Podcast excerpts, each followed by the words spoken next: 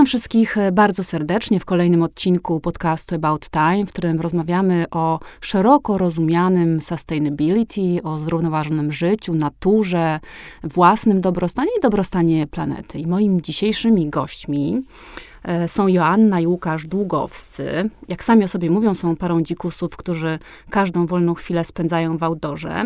Organizują mikrowyprawy, podczas których zabierają małe grupy na tropienie wilków, niedźwiedzi czy e, rokowiska jeleni. Są założycielami Fundacji Dziko, gdzie postanowili skupić się na ochronie siedlisk. Dzień dobry, Jasiu i Łukaszu. Cześć. Cześć. Jesteście chyba pierwszą parą, którą mam e, przyjemność tutaj przepytywać na okoliczność e, natury i środowiska. I chciałam e, tak zacząć od tej dzikości, bo strasznie mi się podoba to, że mówicie o sobie, że jesteście dzicy. A chciałam zapytać, jak wy myślicie, ile tak naprawdę tej dzikości jeszcze w tych naszych dzisiejszych ucywilizowanych czasach zostało w ludziach? Wiesz co, ja tak ze swojej obserwacji widzę po prostu, że każdy z nas jest dzikusem tak naprawdę, tylko myślę, że ta funkcja jest w nas bardzo uśpiona i to nie jest nic nowego, że teraz zwracamy się w kierunku natury. Po prostu zostaliśmy moim zdaniem od niej tak bardzo odcięci e, przez e, rozwój przemysłowy, że no, każdy z nas tak naprawdę do tego tęskni i każdy z nas tym dzikusem jest, czy tego chce, czy nie chce. I, i, I, ten pierwiastek właśnie takiej tęsknoty za naturą, e, myślę, że drzemie w nas każdym. No, myślę, że my też bardzo lubimy się jednak od tej natury odcinać, e, bo uważamy, że przede wszystkim, jakbyś powiedziała ludziom, że, że są zwierzętami, biologicznie są, no to od razu się jakoś tak wzruszą. Myślimy sobie, że jak żyjemy w Warszawie, Krakowie czy Poznaniu, to właściwie od tej natury nie jesteśmy zależni, ale ta zima na przykład nam pokaże, jak bardzo jesteśmy zależni i że to jest tylko takie złudzenie, że jesteśmy od niej niezależni. Jesteśmy zależni też na co dzień od powietrza, od czystej wody, od y, zdrowego jedzenia i tak dalej, i tak więc, więc nawet jak bardzo tego nie chcemy, to i tak jesteśmy w 100% zależni, a przede wszystkim to tak naprawdę my jesteśmy tą naturą. Nie ma rozdziału my, a planeta. Tutaj wprowadzając nas powiedziałaś o dobrostanie ludzi i dobrostanie planety. Ja nie widzę tutaj rozdziału. Jedno ściśle się wiąże z drugim. Jakby dobrostan planety jest naszym dobrostanem, a nasz dobrostan jest dobrostanem planety. Nie ma rozdziału, jesteśmy jednym.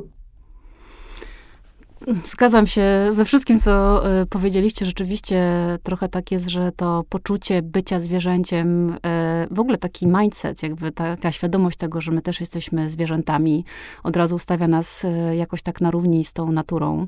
No ale prawda jest taka, że w tych czasach technologicznych, w czasach AI, w czasach, kiedy to wszystko zaczyna być wirtualne i bardzo uprzemysłowione i właśnie odnaturzone, to jak odnaleźć tą, tą dzikość w sobie? Czy w ogóle jest jest taka, mm, jest taka możliwość. Odnajduje ją y, też z konieczności, kiedy na przykład pojawiają się pierwsze problemy zdrowotne i bardzo wiele różnych y, dziedzin lekarskich zaleca po prostu kontakt z naturą, albo na przykład, nie wiem, na migrenę lekarz każe się nie stresować, tak? No i jak się nie stresować? No nie wiem, proszę się przejść do lasu na spacer, popracować w ogródku. Myślę, że bardzo często się takie porady pojawiają i to może być akurat taki no, dosyć y, smutny przykład, kiedy człowiek y, w ten sposób się do tej natury zwraca.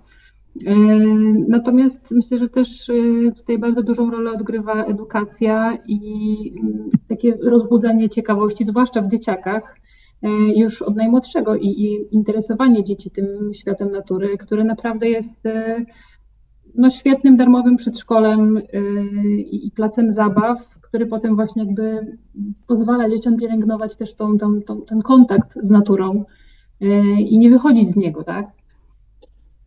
Ja myślę, że przede wszystkim po prostu w tej naturze trzeba być.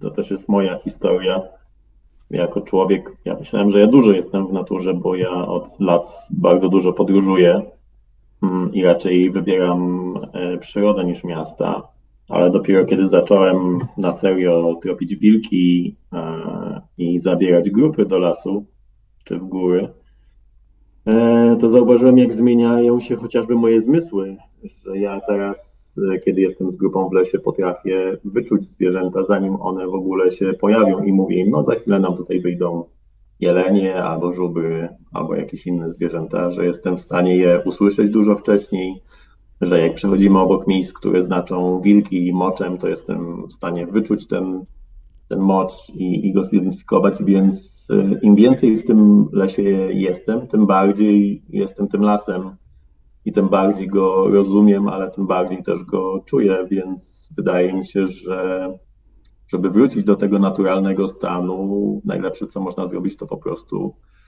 wychodzić do tej przyrody. I tutaj jest też pytanie, o jakiej przyrodzie mówimy.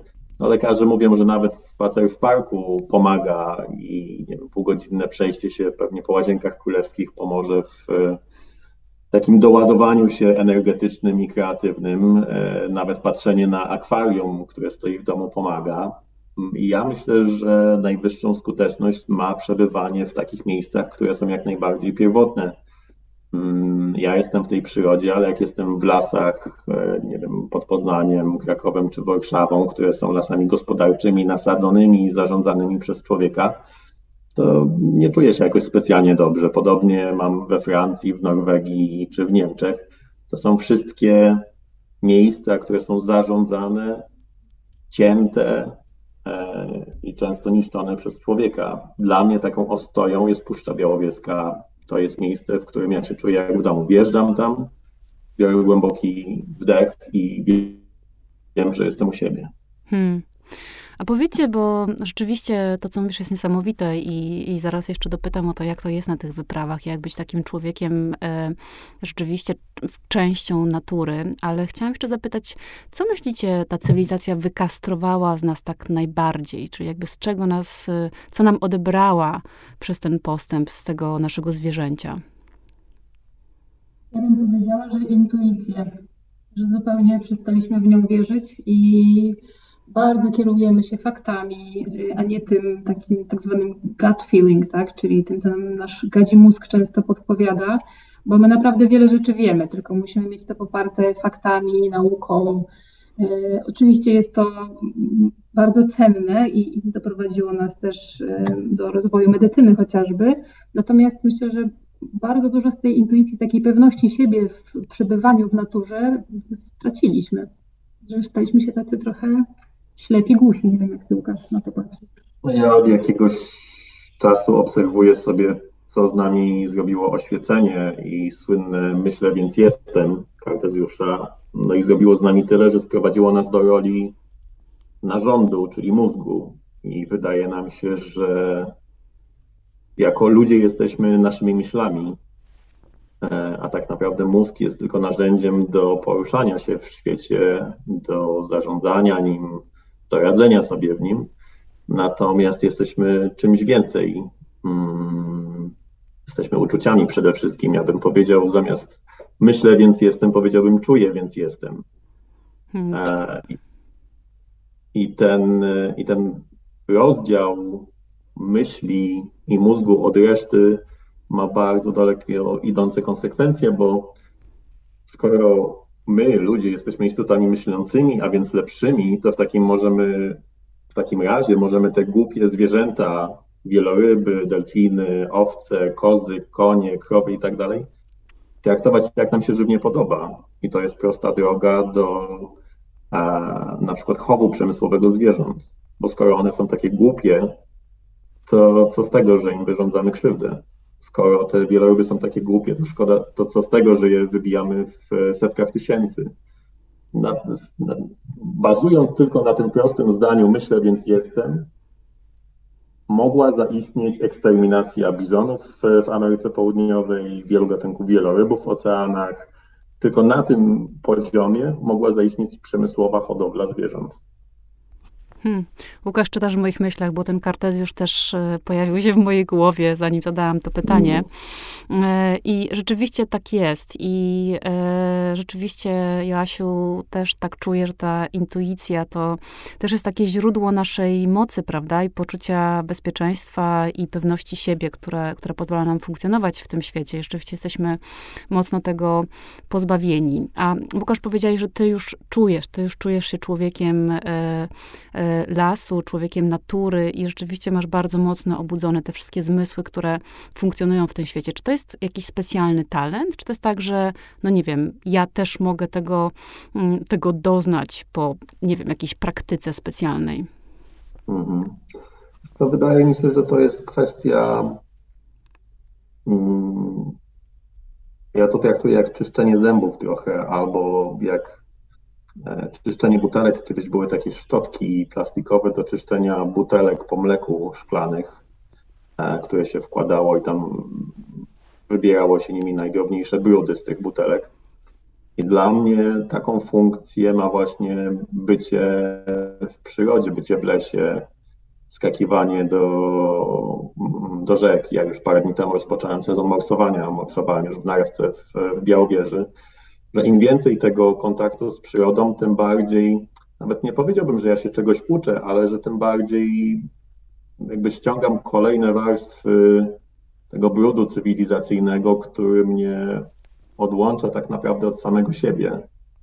Mm, więc dla mnie to też ma taką wartość tożsamościową, mm, bo ja po prostu dzięki byciu w przyrodzie docieram do siebie, więc jeżeli pytasz o to, jak to zrobić, no to według mnie po prostu jak najczęściej być w przyrodzie. Wiadomo, że w tej naszej Polsce ta przyroda może nie jest tak spektakularna jak, nie wiem, w Himalajach czy w, czy w e, Stanach Zjednoczonych. Nie są to wielkie kaniony i wielkie góry, ale na przykład czasami wystarczy przejście się boso po trawniku. Jak Asia jeszcze pracowała w agencji reklamowej i miała jakiś ciężki dzień, e, odebrałem ją z pracy i była mocno zestresowana. Powiedziałem jej, żeby po prostu ściągnęła buty i przeszła się po trawie i, i ten stres, e, ten ból z tego dnia bardzo szybko z niej zszedł, więc nawet tak banalne rzeczy mogą nas ratować.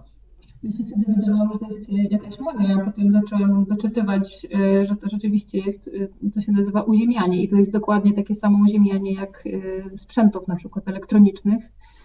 Zresztą badaniami nad tym zajmował się gość ze Stanów, który to odkrył, Clinton Ober gdzie po prostu zbawiennie na nas wpływa ten przepływ elektronów z Ziemi do naszego organizmu i wyrównuje się, no, poziom stresu na przykład się obniża.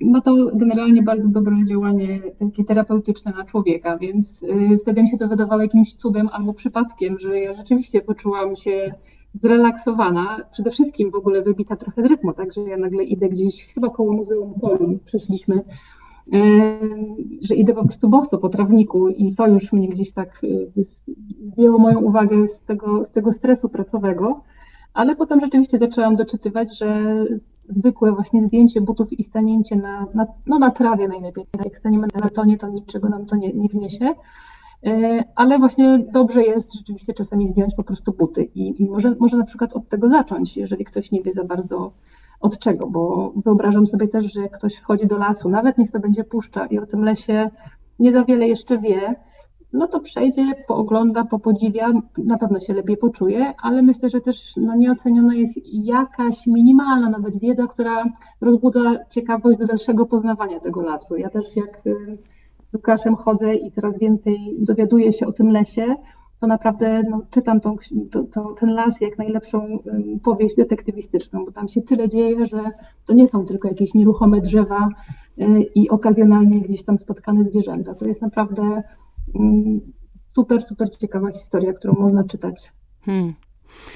E, takie zdjęcie butów to pewnie też jest taki trochę sposób na e, właśnie wyjście ze swojej głowy, bo cały czas tam myślę o tym, że to jest cały czas ten wybór między byciem w swojej głowie, które jest łatwe i też jest tak cywilizacyjnie już okonstytuowane e, i w naturalny taki odruchowy sposób to wybieramy i bycie w tym ciele, czyli to, co mówiliście o w tej intuicji i o tym, o uczuciach. Czy, czy wy myślicie, że w ogóle jest możliwa równowaga między tym? Czy to jest zawsze albo albo? I co zrobić, żeby jednak to było i, a nie albo. Myślę, że chyba sztuką jest umiejętność korzystania z tego mózgu, a nie poddawania się jego dominacji. Nie wiem, czy da się zrobić tak, żeby było, żeby to polegało na równowadze. Ja na pewno jeszcze takiego stanu nie osiągnąłem. Cały czas to wracanie do ciała jest e, świadome. E, cały czas to wymaga decyzji ode mnie i na pewno nie jest tak, że wiesz, ja nie jestem jakimś mistrzem zen, nie jest tak, że wstaję rano, po prostu unoszę się pół metra nad ziemią, wychodzę rano pobiegać po trawniku i wiesz, turlam się w, na, w nabłoci kanadyjskiej, która rośnie za naszym oknem. Eee, ale z każdym razem jest coraz łatwiej mm, i coraz przyjemniej. Eee, z głową jest ten problem, że mózg zawsze jest albo w przeszłości, albo w przyszłości. Albo rozmyśla o tym, co było, albo rozmyśla o tym, co będzie. Pewnie wielu z nas miało takie sytuacje, że stało pod prysznicem i tam prowadziło dyskusję sama ze sobą, e, która była dyskusją, nie wiem, z szefem, albo z przyjaciółką, albo z kumplem, który zrobił nam coś niefajnego, i że to były, wiesz, kłótnie prowadzone w głowie które się nigdy nie kończyły. E, a tak naprawdę jedyne, czego możemy doświadczyć i co ma wartość, to jest y, tu i teraz. To tu i teraz istnieje tylko poprzez kontakt z ciałem. Tylko teraz mogę Cię dotknąć, tylko teraz mogę Cię pocałować, tylko teraz mogę Cię chwycić za rękę. Nie ma tego w przyszłości, nie ma tego w przyszłości stworzyli całe systemy mindfulnessowe, żeby, wiesz, tę uważność tak naprawdę y, praktykować. Tak myślę sobie o tym, o. że musimy teraz taką straszną pracę wykonać, żeby z tej głowy wyjść, a wcześniej wykonywaliśmy dosyć dużą pracę przez wiele, wiele tysięcy lat, żeby y, do tej głowy y, wejść. Ale chciałam was zapytać o te wasze mikrowyprawy. Czy, mm, czy wy uważacie, że właśnie tak, tego typu kontakt y, z przyrodą, czy on no właśnie, czy on w jakiś sposób balansuje to nasze cywilizacyjne, miastowe życie? Czy w ogóle mm, ma to taki, mm, no nie wiem, głębszy, długotrwały sens? Mm, to jest chyba pytanie o to, jak ten kontakt z przyrodą wygląda, e, bo on bardzo często wygląda jak spacer po muzeum. Mhm. Jak się pójdzie do parku, niech to będą te łazienki królewskie w Warszawie, to to, co tam można głównie usłyszeć, to są rodzice stawiający swoje dzieci do pionu. Nie właś, nie dotykaj, nie siadaj, nie wspinaj się na to drzewo, zejdź z tego drzewa, nie tak wysoko. E, zostaw ten patyk, nie grzeb w tej ziemi. I to jest jakby odbieranie dziecku po pierwsze jego naturalnej potrzeby kontaktu i zabawy z tym światem, e, a po drugie to jest właśnie wprowadzanie nas w taki schemat funkcjonowania przyrodą, w którym ona jest zagrożeniem i jakby jedyne, co możemy w niej zrobić, to e, oglądać. Mm, a no, my mamy zupełnie inną perspektywę, to jest zupełnie inny, jakby inny plan na ten kontakt z przyrodą, który polega na angażowaniu. Czyli właśnie my mówimy, wchodź na to drzewo, skakuj do tej rzeki, grzeb się w tym błocie, weź ten patyk do ręki, przejść się boso po tym trawniku, żeby tą przyrodę odczuwać. My jesteśmy zdominowani przez wzrok. 80% bodźców, które dociera do mózgu, to są bodźce wzrokowe. I największą sztuką jest je wyłączyć. Na przykład pierwszego dnia podczas tropienia wilków, które robię z ludźmi Puszczy Białowieskiej, to zabieram ich w nocy do lasu, e, zasłaniam im oczy, zakładam im takie zaślepki, tak jak się zakłada do, do spania, i przeciągam ich przez puszczę. Nie idziemy żadnym trudnym terenem, idziemy po prostu ścieżką w puszczy, ale oni pierwszy raz w życiu zaczynają odbierać ten las innymi zmysłami. Oni zaczynają słyszeć i to słyszą naprawdę najcichsze dźwięki. Po prostu czasami się zdarzy, że słyszą, jak sowa przelatuje obok nich. zaczynają czuć. Okazuje się, że jak jesteś w lesie sosnowym, to on inaczej pachnie, jak przecież parę kroków dalej, gdzie rośnie jabłonka, to jest znowu inny zapach. Jak jesteś na otwartym terenie, to jest cieplej. Jak jesteś na zamkniętym, to jest zimniej. Jak niektórzy ludzie na przykład potrafią stopami wyczuć, jak się zmienia teren. To wszystko, kiedy idą z otwartymi oczami, jest dla nich nieosiągalne. Nic z tego nie doświadczają. Mhm.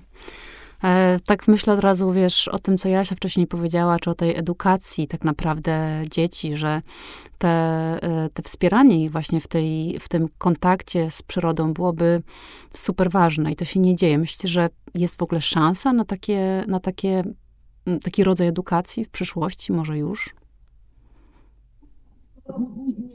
Edukacja w Polsce to akurat teraz jest grząski temat. Mam małą nauczycielkę, więc y, znam to trochę od podszewki. Natomiast no, piękna inspiracja na pewno płynie z Norwegii, y, w której ostatnio byliśmy i, i łapaliśmy stopa i akurat podwoził nas y, nauczyciel, który uczył przedmiotu, jak to też po polsku by powiedzieć, po prostu uczył outdooru, który jest normalnie nie dodatkowym, tylko normalnie y, ustawowym przedmiotem w Norwegii, gdzie dzieciaki y, uczą się różnych przedmiotów, ale też uczą się przebywać w tym outdoorze i w nim po prostu y, funkcjonować.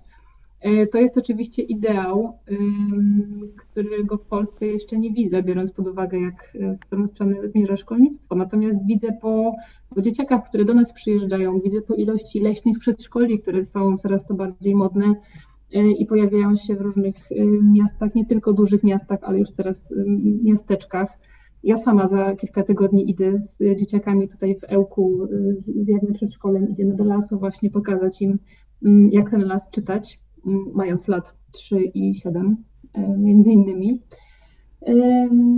Natomiast myślę, że cały, cały w ogóle storytelling można też nauczyć dorosłych ludzi, y, jak ten las czytać i na, na tą naukę nigdy nie jest za późno. Ty pytałaś wcześniej, jak, mm, jak, to, jak uzyskać tą równowagę. Dla mnie to jest trochę takie pytanie, jak nauczyć się chodzić. My wszyscy umiemy chodzić, tylko po prostu trzeba chodzić. Trzeba wychodzić do tego lasu, trzeba w nim przebywać, trzeba to promować jako jakąś taką naturalną rzecz, naturalną formę spędzania czasu, nie chodzenie do galerii, tylko po prostu wyjście, no nawet niech to będą te łazienki, ale wyjście gdzieś w jakąś przyrodę, jak jakiejkolwiek formy przyrody. Więc zgubiłam się, jaki był pytanie. Norwegia jest fajnym przykładem, gdzie nieprzebywanie w przyrodzie jest tak, no, trochę lamerskie. W sensie nie jeździsz na nartach, nawet nie chodzi o zjazdowe, ale o biegówki, naprawdę. Nie chodzisz w góry, nie chodzisz do lasu, nie pływasz kanu, nie spędzasz weekendu nad rzeką czy nad jeziorem. Jakieś, tam, jest, tam jest to dziwne po prostu, że można nie spędzać czasu w przyrodzie. U nas jest na odwrót. U nas dziwnym jest spędzanie czasu w przyrodzie, a pożądanym, przynajmniej w pewnych kręgach, jest spędzanie czasu w galerii handlowej. Tak, nazywają się to dyskusje. Ja też pamiętam właśnie, w jednej z chwyt spotkaliśmy takie młode dziewczyny i opowiadałam im o festiwalu, który organizuję teraz w listopadzie w Dolinie Rostoki. No i mówię im, że to jest pierwszy festiwal kobiecego outdooru w Polsce. No i tak popatrzyły na mnie, o co mi w ogóle chodzi, ale to co, to, kobiety u was nie wychodzą w outdoor, jakiś jest problem z tym? No, y, zdziwiłybyście się, ale tak, jakby dla nich jest to zupełnie naturalne. One tam były właśnie grupką dziewcząt, i chyba jeszcze była mama ze swoją, yy, znaczy kobieta ze swoją matką. Matka miała 86 lat i właśnie miała zamiar zrobić ten szlak, który my z Łukaszem przeszliśmy yy, w słońcu, w deszczu i w lekkim śniegu i chyba to miał szlak około 20, 23, 23 km mniej więcej ten szlak miał. A pani miała lat 86 i dla niej to było normalne, że ona jest w górach, idzie sobie na trekking lekki yy, ze swoją córką. Także mm, tak, tutaj na pewno od Norwegii pod tym względem moglibyśmy się czegoś nauczyć. To są jakieś gigantyczne cywilizacyjne różnice pomiędzy nami a Norwegią. Nie do końca wiem, z czego one e, wynikają. Pewnie z, do tego. pewnie z mentalności, historii, historii kultury, też tego, że tak, my jednak tak. jesteśmy mm, ten ród e, Słowian, który wydaje mi się, że ma trochę inną historię, trochę inny mental. Też nad tym e, ubolewam. Ja się chciałam ci powiedzieć, że e, festiwal kobiecego outdooru dla, co po niektórych kręgów będzie brzmi, brzmiał jak festiwal reklamowy, bo outdoor to również te wszystkie, wiesz, plakaty i inne reklamowe historie. Ja tutaj 12 lat w reklamie pracowałam i w ogóle na to nie wpadłam, natomiast już tak w mojej głowie outdoor się zakorzenił jako po prostu rekreacyjne przebywanie w przyrodzie, czy to sportowe, czy po prostu przebywanie w przyrodzie. Ale ciekawe, że, że zwróciłaś na uwagę. Dziękuję. Widzisz, to znaczy, że ja jeszcze jestem niestety w swojej głowie i w cywilizacji, a ty już jesteś skonwertowana e, w dobrą stronę. Opowiedz coś o tym festiwalu. To jest taki festiwal, który co, ma właśnie w jakiś sposób edukować, inspirować do tego, żeby w tym outdoorze być. Dlaczego kobiety? Bo co, jest ich mniej w tym, w tym outdoorze? Wiesz co, ja, mm, moja idea była mm, zgoła inna na początku i ona się zaczęła rozwijać i w miarę jak ja rozmawiałam z kolejnymi prelegentkami, to moje oczy się robiły coraz większe y, na, na, na, na wieść o historiach kobiet i o ich y, tak naprawdę zmaganiach. I nie mówię tutaj zmaganiach, nie wiem, górskich czy właśnie outdoorowych, tylko o zmaganiach w tym czysto na wskroś męskim świecie. Yy, I to wiesz, gdzieś się zaczęło od moich takich przemyśleń na temat tego, jak właśnie outdoor jest bardzo jednak męski, że cała ta nomenklatura to jest nomenklatura wojenna, to jest y, atakowanie szczytu, to jest zdobywanie góry, pokonała go góra, y, pokonujemy szlaki, tak? To wszystko jest nomenklatura wojenna, która moim zdaniem doprowadziła nas do tego mm, momentu, w którym jesteśmy, tak? Czyli że cały czas próbujemy sobie czynić tą przyrodę poddaną, a zapominamy o tym, że tak jak Łukasz powiedział na początku, my po prostu jesteśmy jej częścią. Jest to naprawdę e, megalomanie uważam ze strony ludzkości, żeby nazwać epokę antropocenem i uważać, że prawda, tutaj my mamy najwięcej do powiedzenia. Mm, śmieję się trochę z nas w duchu. Natomiast do samego festiwalu on ma rzeczywiście tym outdoorem zarażać i pokazać trochę inne sposoby przebywania w, w, tym outdoorze, właśnie też dla kobiet, które bardzo często na przykład boją się same wyjeżdżać w góry, czy po prostu na przykład, nie wiem, chodzić do lasu, tak? Z różnych powodów, nie tylko dlatego, że nie wiem, boimy się, że zeżre nas niedźwiedź. To jest na przykład mój prywatny lęk, cały czas nie mogę się go pozbyć, chociaż już trochę chodzę ale też, no nie wiem, na przykład zagrożenia ze strony mm, ludzi, tak? To też niestety jest realna, realna sprawa. Natomiast e, Będą tam warsztaty z orientacji w terenie dla dziewczyn, dla kobiet, które uważam, że zupełnie inaczej się w tym terenie poruszają. Mm, będą też właśnie wyjścia w góry mm, szlakami dzikich zwierząt, żeby poznać ich zwyczaje, żeby zaciekawić przede wszystkim tą przyrodą w inny sposób niż tylko przejście szlakiem prawda, z punktu A do punktu B. Ja ostatnio właśnie byłam e, w Dolinie Roztoki, to jest szlak, wiesz, Ceprostradą, nie wiem, czy kojarzysz, do Morskiego Oka, tam się odbija przy Tojtojach, przy wodogrzmotach Mickiewicza w dół, yy, króciutką trasą do Rostoki. I tam znalazłam trzy fenomenalnie wyglądające kolorowe śluzowce. To są takie ni grzyby, ni, ni, ni zwierzęta. Yy, żeby chcę też pokazać, że da się przechodzić te szlaki z pewną wiedzą w inny sposób niż tylko taki czysto wyczynowy. Oczywiście też będą kobiety i dziewczyny, które bardzo wyczynowo podchodzą mm, do, do, do, do gór, do, do sportu właśnie na świeżym powietrzu, e, bo chcę przedstawić różne perspektywy, e, różne sylwetki kobiet, ich motywacje, jakby jak chodzą po tych górach, dlaczego chodzą po tych górach, co im to daje, czy rzeczywiście chcą być takimi harpaganami, czy może trochę muszą, no, jakby wiesz, wątków tam jest bardzo dużo. Ale... Na przykład udało się ściągnąć na festiwal jedyną ratowniczkę, która pracuje tak. w Tatrzańskim Ochotniczym Pogotowiu Ratunkowym. Przepraszam, jedną z dwóch. A jedną z dwóch. Tak. Będzie też Kamila Kielar, która e, no, łatwych rzeczy nie robi. Jest nazywana Bear Girl, czyli dziewczyną niedźwiedziem, e, która robi same trudne wyprawy. E, no. Będzie Anna która napisała fenomenalną, uważam, książkę Kamienny sufit o pierwszych polskich taterniczkach. To jest w ogóle historia, skąd się wzięło w ogóle taternictwo. O tym, jak kobiety chodziły na początku w krynolinowych sukniach i pod te suknie zakładały góralskie spodnie, takie pumpy i że dopiero takie, co, co bardziej śmiałe, te, te krynoliny zdejmowały, chodziły w samych pumpach no to góralki z kolei na nie wtedy pluły i mówiły, że to nieobyczajne. Jakby no skarbnica wiedzy na temat samiutkich początków tego taternictwa, o których się nie słyszy. Znamy polskich pierwszych taterników, ja sama od, od tego zaczynałam swoją górską wiedzę, ale tam byli zawsze faceci, a o tych kobietach nie wiem, czytało się, że wspinała się, na przykład wspinała się z, tak, i zaraz za tym jest jakieś nazwisko mężczyzny, a nie pisze się o osiągnięciach tych kobiet, tak, więc ja też chciałabym trochę tą narrację odwrócić i oddać jednak głos tym kobietom w outdoorze, zarówno z punktu widzenia historii, jak i też zachęcić te kobiety, żeby pokazać im, że naprawdę warto i że jest tam mnóstwo, mnóstwo e, dobrego, nie tylko dla mm, dla ciała, ale też i dla ducha. Też pięknie powiedziałaś, Joasiu, na początku o tym, że, mm, że właśnie ta, ten męski świat, czy męski punkt widzenia to jest jednak y, dosyć taki konfrontacyjny, dominujący. Ja tutaj zdobędę górę, czy ja zarządzę przyrodą, ja posadzę las i, i może rzeczywiście to jest taki czas, że jednak ta kobieca natura, która jest taka jednak relacyjna, prawda, i taka bardziej otwarta, bardziej konsyliacyjna, mówię oczywiście statystycznie, to może to jest taki czas, żeby właśnie zbudować trochę inną tą e, relację z naturą. I teraz pytanie jak? No bo sami wy mówicie, że jest tak niewiele już tych dzikich terenów e, i w Polsce, i na świecie. To myślicie, że w ogóle jest szansa, żeby ta, żeby ta dzikość tej natury jakoś, no nie wiem, odzyskała swoją świetność? Rzeczywiście tutaj jest potrzebna radykalna zmiana w podejściu do natury z dominacji na relacje, na partnerstwo. Może tutaj ta kobieca perspektywa właśnie i kobiecy sposób bycia w świecie jest bardziej adekwatny. Chociaż ja uważam, że ja jestem facetem i też jestem relacyjny. I znam wielu facetów, którzy też są relacyjni, więc myślę, że to jest raczej odnalezienie w sobie takiej części, która jest nastawiona na kontakt, a nie na współzawodnictwo. No bo dopóki będziemy działać na tej zasadzie dominacji, no to zawsze będziemy mieli te konflikty o Puszczę Białowieską, że trzeba ją wycinać, bo ten kornik ją zniszczy.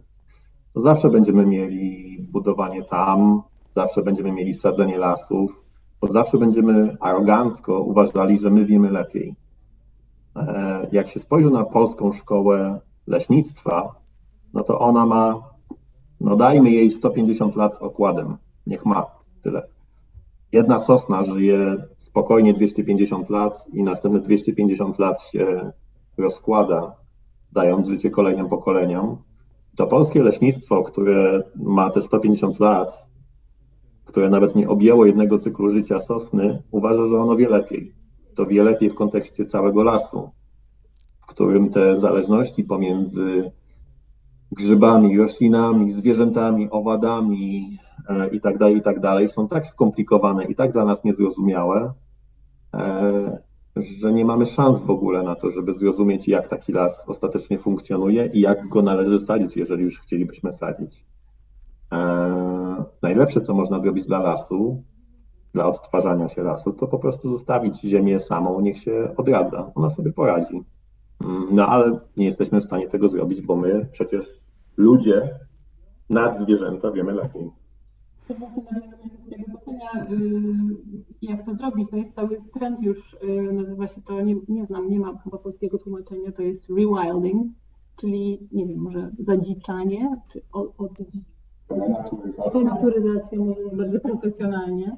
E, tak jak Łukasz powiedział, tak, natura sobie świetnie bez nas poradzi, jeżeli nas e, jakieś e, kolejne wirusy bądź kataklizmy wybiją do zera, no to Ziemia będzie nadal, ona będzie sobie świetnie radzić, pewnie nawet i lepiej bez nas, bo już nie będzie miała takiej presji z naszej strony.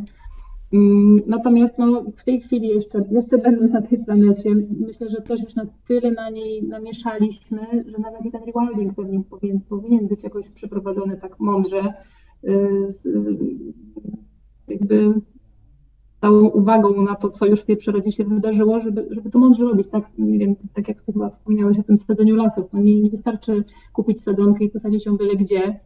Y, trzeba dokładnie wiedzieć, jakby, jakie to są ziemie, i czy im się w ten sposób pomoże, czy nie. Czasami rzeczywiście na przykład lepiej te ziemię zostawić i one same sobie z biegiem czasu odżyją. I, i myślę, że to oddawanie mm, naturze tego, co jej, to chyba jest y, jedna z metod.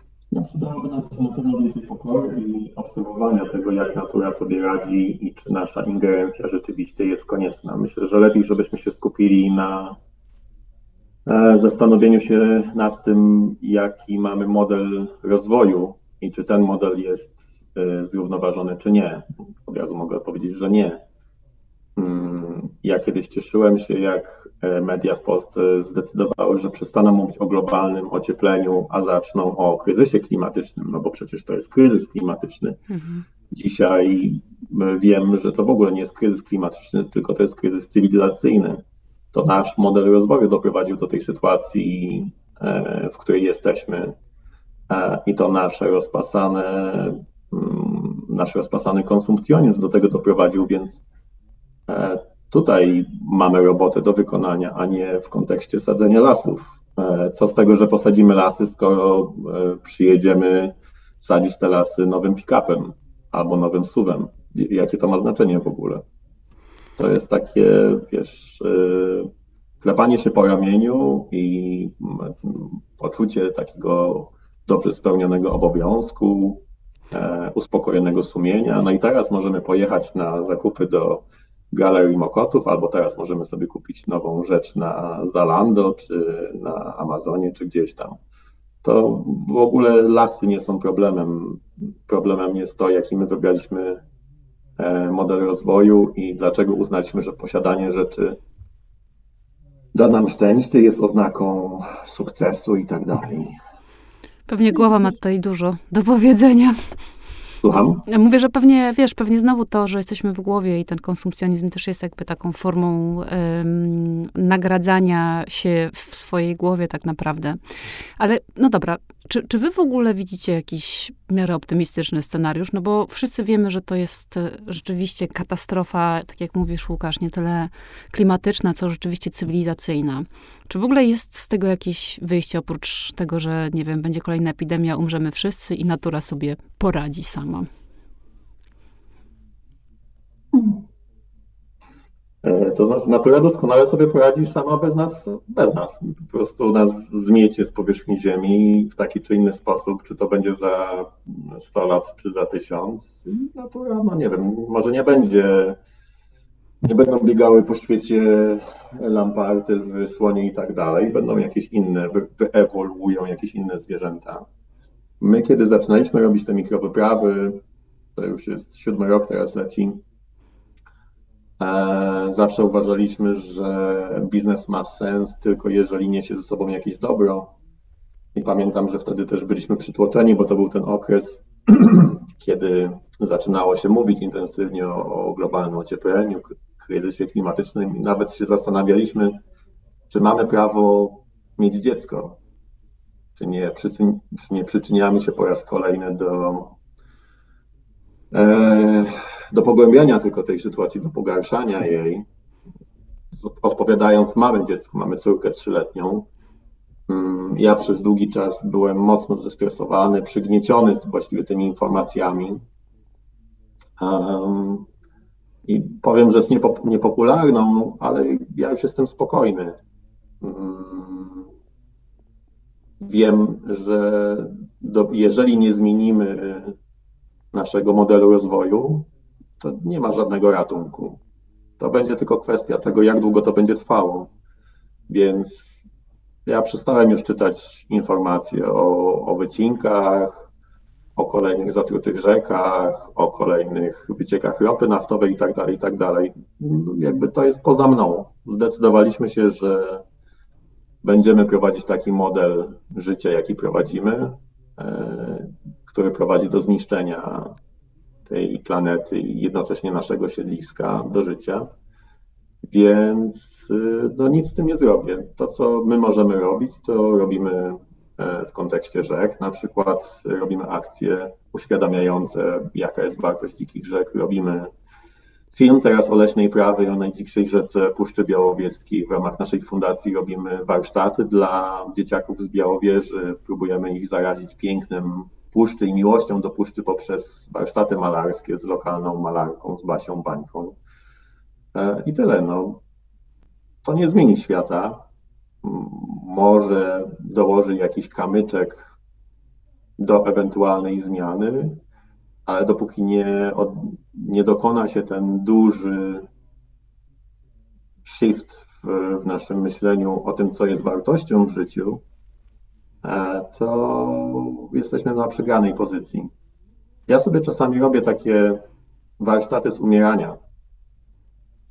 I wyobrażam sobie, że umieram i, i zastanawiam się wtedy, co jest dla mnie ważne czym ja chcę się otaczać, albo kim, albo gdzie być. I zawsze widzę rodziny wokół siebie i przyjaciół. I nic więcej. Więc pytanie, po co to więcej? Powinno to być e, też elementem edukacji, te warsztaty z bo to pięknie pokazuje nam, e, tak jak powiedziałeś, to, co jest dla nas ważne i gdzie jesteśmy, ale a czy myślicie, bo tak też to słucham was i myślę sobie, też mam takie poczucie, mm, że trzeba coś zrobić, ale że to jest i tak wszystko idzie w jakąś e, stronę jednak katastrofy. Czy myślicie, że natura nie wiem, w jakiś magiczny sposób jednak jest w stanie swoimi siłami, powodziami, wichurami i takimi właśnie zupełnie naturalnymi, organicznymi e, zjawiskami, no nie wiem, jakoś nas przystopować po prostu. Chciałabym w to wierzyć. Ja się śmieję troszkę, y, że właśnie poprzez to działanie, na pewno ja nie wiem, jak Łukasz, myślę, że też, ale przez to działanie jest, jesteśmy jeszcze w tej grupie optymistów, którzy jeszcze jakąś nadzieję mają, że w ten, w ten, sposób też ja na przykład opiekuję się swoją depresją klimatyczną poprzez działanie, bo inaczej mogłabym się rzeczywiście już położyć i nie wiem, konsumować do, do końca swoich dni y, i chyba byłoby to dosyć smutne życie. Mm. Wiele przypadków z przeszłości, które pokazują, że nie, że że żadne takie wydarzenia nie dokonują jakiejś większej zmiany. Ja sobie myślałem, jak parę lat temu robiliśmy akcję z ochroną Bugu przed jego regulacją i spływałem tratwą od Terespola w kierunku Warszawy, żeby nagłośnić tą sprawę i uświadomić ludziom, jaka jest wartość dzikiej rzeki. I wymyśliłem sobie wtedy, że dopiero jak w Wiśle zabraknie wody i ludzie za przeproszeniem nie mogą, nie będą mogli spuścić wody w toalecie, to dopiero wtedy się obudzą i że dojdzie wtedy do zmiany. No i dzisiaj, te parę lat później, jestem mądrzejszy. I oczywiście w takich sytuacjach dochodzi do zmiany, ale ona jest krótkotrwała. Jest świetny reportaż e, z Wielkich Równin w Stanach Zjednoczonych. To się chyba nazywa Czarny Pył albo coś takiego. Wydawnictwo Czarne, które opisuje historię tego, jak Amerykanie przyjechali na wielkie równiny, na których się wypasały stada bizonów. Co jakiś czas tam strzelane przez Indian e, i po prostu zaorały cały ten teren. Gigantyczny obszar zaorali i doprowadzili do oczywiście absurdalnie katastrofalnych susz, ale nawet do burz piaskowych, burz pyłowych, które przez które ludzie się dusili, ginęli, przez które dzieci rodziły się zdeformowane. No, skutki tego były katastrofalne. No i co? I wystarczyło, że przez e, parę kolejnych lat po tych burzach e, przyszedł deszcz, e, jako tako się ta ziemia odrodziła i zaczęli robić dokładnie to samo. I znowu doprowadzili do tej samej sytuacji. Mamy przykład Wyspy Wielkanocnej, wyciętej w pień, która doprowadziła do upadku cywilizacji. Mamy przykłady nie wiem. Tak, więc y, no, ja jestem pesymistą y, co do tych katastrof, wpływu tych katastrofalnych y, wydarzeń na, na los nasz i planety. Wydaje mi się, że rozwiązanie jest w nas po prostu, że, że to w nas tkwi problem i w nas tkwi rozwiązanie. I tak naprawdę ono jest osiągalne, bo jeżeli przestaniemy, mm, hmm, jeżeli uda nam się sięgnąć do nas samych, do, do tego, kim naprawdę jesteśmy i co dla nas jest naprawdę ważne, a ostatecznie dla ludzi wszystkich tak naprawdę jest ważne bycie miłości z, ze swoją żoną, mężem, dziećmi, przyjaciółmi i tak dalej. A tylko jakby cały marketing przemysł pokazuje im, że nie, że potrzebują jeszcze lodówki, a potrzebują jeszcze nowszego modelu tostera, a potrzebują jeszcze, nie wiem, takiego albo innego krzesła. Mm. Taka rzecz przypadku, no. który 12 lat spędził w agencji reklamowej, y, widzę trochę ten trend gdzieś wśród chociażby marek, tak? No to umówmy się, to one są w dużej mierze też odpowiedzialne za napędzanie tej konsumpcji y, że jakby jednak ta presja społeczeństwa coś daje, nie wiem, cały ruch Extinction Rebellion, czy nie wiem, Greta Thunberg protestująca i, i te piątkowe strajki, piątkowe, tak, chyba piątkowe y, strajki szkolne. Że jednak trochę to coś daje. Tak samo, nie wiem, widziałam y, po covid jakiś taki głód wręcz człowieka, zwłaszcza jak nam zamknęli lasy. Nie wiem, czy pamiętacie, że wtedy było jakieś takie wielkie oburzenie, że jak to zamknęli lasy, że nawet do lasu nie można sobie wyjść, uciec i się w nim schować. Wtedy to też jakby ludzie zupełnie inaczej na ten las patrzyli, na tą przyrodę, tak, jako na schronienie a nagle, a nie jako y, jakieś osaczające środowisko, które może nam zrobić krzywdę. No pytanie tylko, czy właśnie to są wystarczające ruchy w, naszym, w naszej świadomości, zmiany w naszej świadomości, żebyśmy zdążyli, zanim się ugotujemy po prostu. No wiem, że to mało optymistycznie brzmi. Widać, że coś drga, natomiast e, no nie wiem, jak szybka ta zmiana powinna być, żeby to e, nas uratowało. No więc podsumowując, chciałem powiedzieć, że rozwiązanie jest, ono jest osiągalne. Nie wiem, czy łatwo, czy niełatwo. Na pewno jest w zasięgu każdego z nas. Pytanie tylko, czy zdecydujemy się po nie sięgnąć. Rozwiązaniem na pewno nie jest sadzenie lasów, ani tego typu działania. Hmm. To dobrze, że jednak jest nadzieja i że jest, e, i że jest tak, rozwiązanie. To optymistycznie, bo tutaj znaczy, ludzie porozbijają w samochodach, od razu zadzwonią do terapeutki z prośbą o, o sesję pięciogodzinną, jakby wiesz, więc nie, nie, nadzieja jest. Tylko, że to jest niełatwa droga, ale bardzo sensowna, satysfakcjonująca. Nie wyobrażam sobie lepszej drogi niż bycie w bliskości z ludźmi mhm. i ze samym sobą. Tak, nadzieja jest i jest na wyciągnięcie ręki i y, fajne w tym wszystkim jest to, że ona tak naprawdę zależy tylko i wyłącznie od każdego z nas, bo to są te indywidualne decyzje, to co mówiliśmy na początku, że twój osobisty dobrostan jest tak naprawdę równoznaczny z dobrostanem całej planety. Więc, mhm. y, więc jeżeli ty podejmiesz dobre decyzje, tak jak wy to zrobiliście, wy y, postanowicie wyjść z głowy, wejść do lasu, do swojego ciała, do instytucji, Y, instynktów, intuicji, do uczuć, bycia z rodziną, to, to wydaje mi się, że jest tam jakaś nadzieja, że ten świat rzeczywiście przetrwa w takiej, no, zdrowej w miarę formule. Bardzo dziękuję. Mhm. Wam za, za rozmowę i polecam wszystkim mikrowyprawy. Nie wiem, jak bardzo jesteście obłożeni, ale e, mikrowyprawy.pl chyba jest strona, więc. E, mikrowyprawy.com.pl. .pl, ok, mikrowyprawy.com.pl. Mhm. Zachęcam, bo wydaje mi się, że y, to jest bardzo ważne, co powiedzieliście i żeby, chciałabym, żeby to wybrzmiało, że to nie chodzi o to, żeby oglądać sobie tą przyrodę jak muzeum, tylko żeby poczuć tego, to zwierzę w sobie i tak naprawdę być jego częścią. Dziękuję. Zapraszam na festiwal na w Roztoce. Jest jeszcze kilka biletów.